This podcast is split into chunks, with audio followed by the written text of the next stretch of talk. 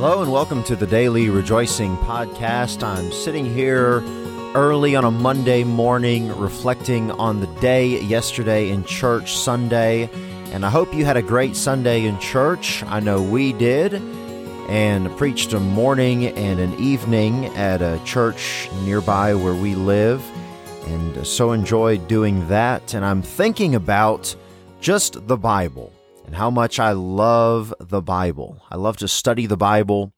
I love to meditate upon the Bible, that is, to think about what I've read and hide it in my heart and to just study the Bible.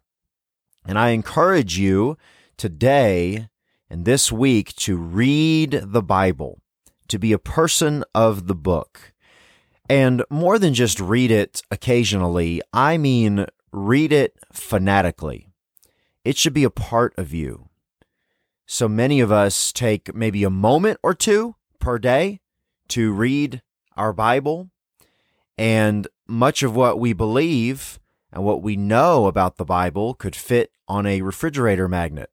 Just a little thought, a word, a phrase. But you ought to be a person that knows your Bible. The Bible is very important. The Word of God is everything.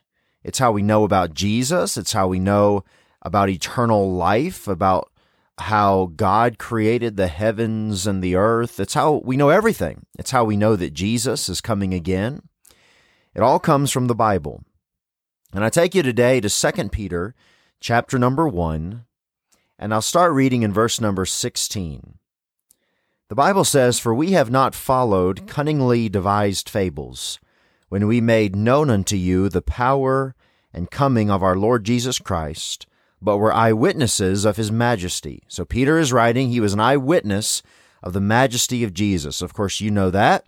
As you read the Gospels, you see Peter right there beside Jesus all along.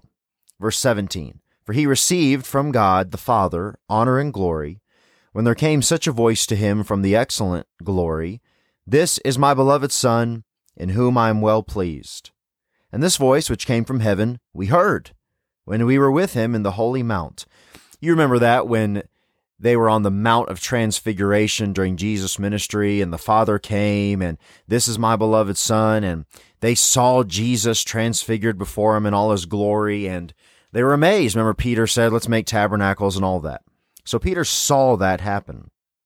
But here's something that's extraordinary. The next verse, 2 Peter 1:19, even though he saw it, verse 19 it said, "We also have a more sure word of prophecy, whereunto ye do well that ye take heed as unto a light that shineth in a dark place, until the day dawn and the day star arise in your hearts."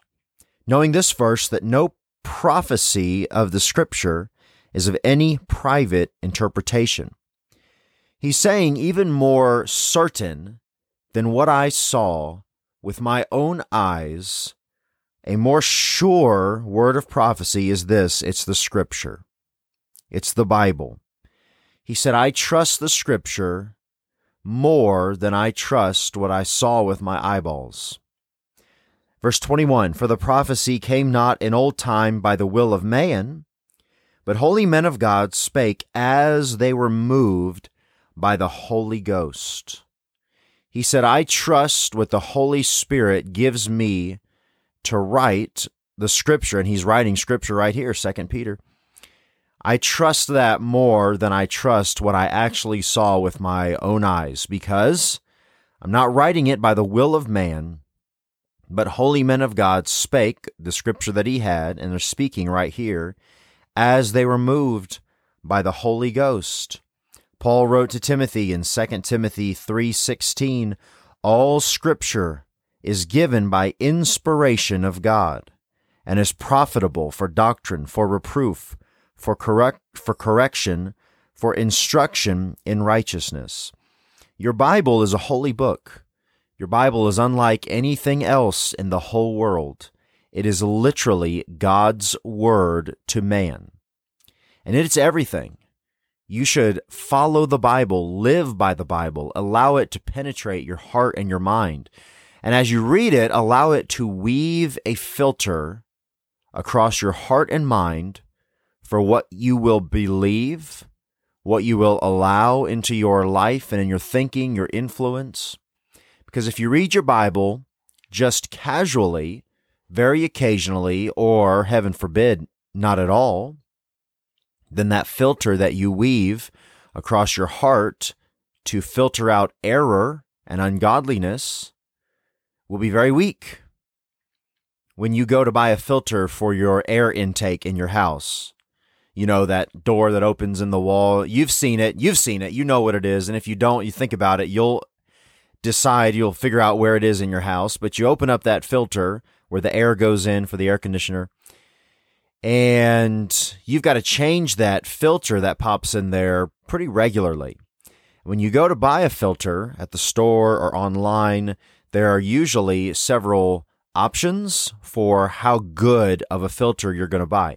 And this is most obvious, I think, maybe online where you can filter it by price, or, or I guess even in, in the store, in the Walmart, there's an aisle and there's a color coding for how powerful, I think if I'm remembering it right, how powerful that filter is. And basically, it's this the better the filter, the more expensive it is, the more impurities it filters from the air. So you can get a cheap filter. Maybe you're a contractor, you're just trying to build a house, whatever, and you're wanting to get just whatever in the intake there, and it's not very much money.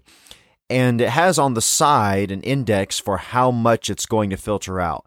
So it'll filter out dirt, and you'll get a real cheap one. But the higher you go, the more stuff it filters out till at the very end, the best filter you can get, I mean, it's filtering out pet allergen, the dander, it's filtering out uh, smoke smell, it's filtering out all kinds of stuff. It's filtering out everything you can think of, microbes, viruses, and and uh, basically, the better the filter, the thicker the filter, the more it filters out of the air, the better off your air is, air quality in your house. So when you read the Bible, you are weaving a filter across your heart and mind to filter out error. And the more you read your Bible, the better that filter gets in your life because there there's a lot out there that is wrong. Even in the Christian world, things that call themselves Christian. I'm thinking of uh, modern Christian music, and I love Christian music. Things and songs and words that will point your heart and your mind towards Jesus Christ. But I confess as I listen to some Christian music, modern and not modern Christian music, old Christian music, every now and then there'll be something that is sung that will contradict a Bible verse. And I'll have to say, and uh, and I don't want to be a critical guy, but I think it's part of just being, you know, a person of the Bible, a Christian who knows his Bible. I to say, well, that song is is not good. I was listening to one just very recently trying to find some new music. And I like new music. Just because a song is new doesn't mean it's bad. Just because a song is old doesn't mean it's good. Okay. You've got to filter it all through the word of God. Some of these old, every now and then, one of these old songs, I'll be like, well, that is not a great song. But, uh, eh, but sometimes some of these new songs, great, great music. You just got to filter it through the word of God. And there was this one song that was sounding good and I was getting into it, a really new song. And then it said, Lord, help me never seek a crown. And I had to say, well, that's, that's incorrect. The Bible says we do seek an incorruptible crown. That's what we're looking for. The judgment seat of Christ. I mean, come on. So it's, you know, often somebody is just writing some music, trying to, you know, earn a living and they don't really know their Bible. And, you know, I'm not mad at them, but you've got to be careful with what you allow into your heart and mind. And how can you know? How can you know? By just being a person of the Bible. I like that you listen to this podcast and I encourage you to do it. But for anything good this podcast does, it'll point you to the Bible, studying your Bible, loving your Bible, meditating upon your Bible, knowing your Bible is absolutely one of the most important disciplines for the Christian. You might say, I don't have time. You make time for what's important to you. You say, it doesn't come easily to me. Nothing worthwhile is ever easy. So I encourage you today, I challenge you maybe a little bit to get in your Bible.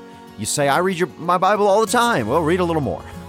say, well, I, I, I read it maybe a verse a day. Well, try two verses. I read a chapter a day. Try three chapters a day. Be a person of the book. Lord willing, this week we'll make this the week of the Bible, okay? On the podcast, we'll be talking about it a little more. I appreciate you listening. God bless you. We'll see you tomorrow.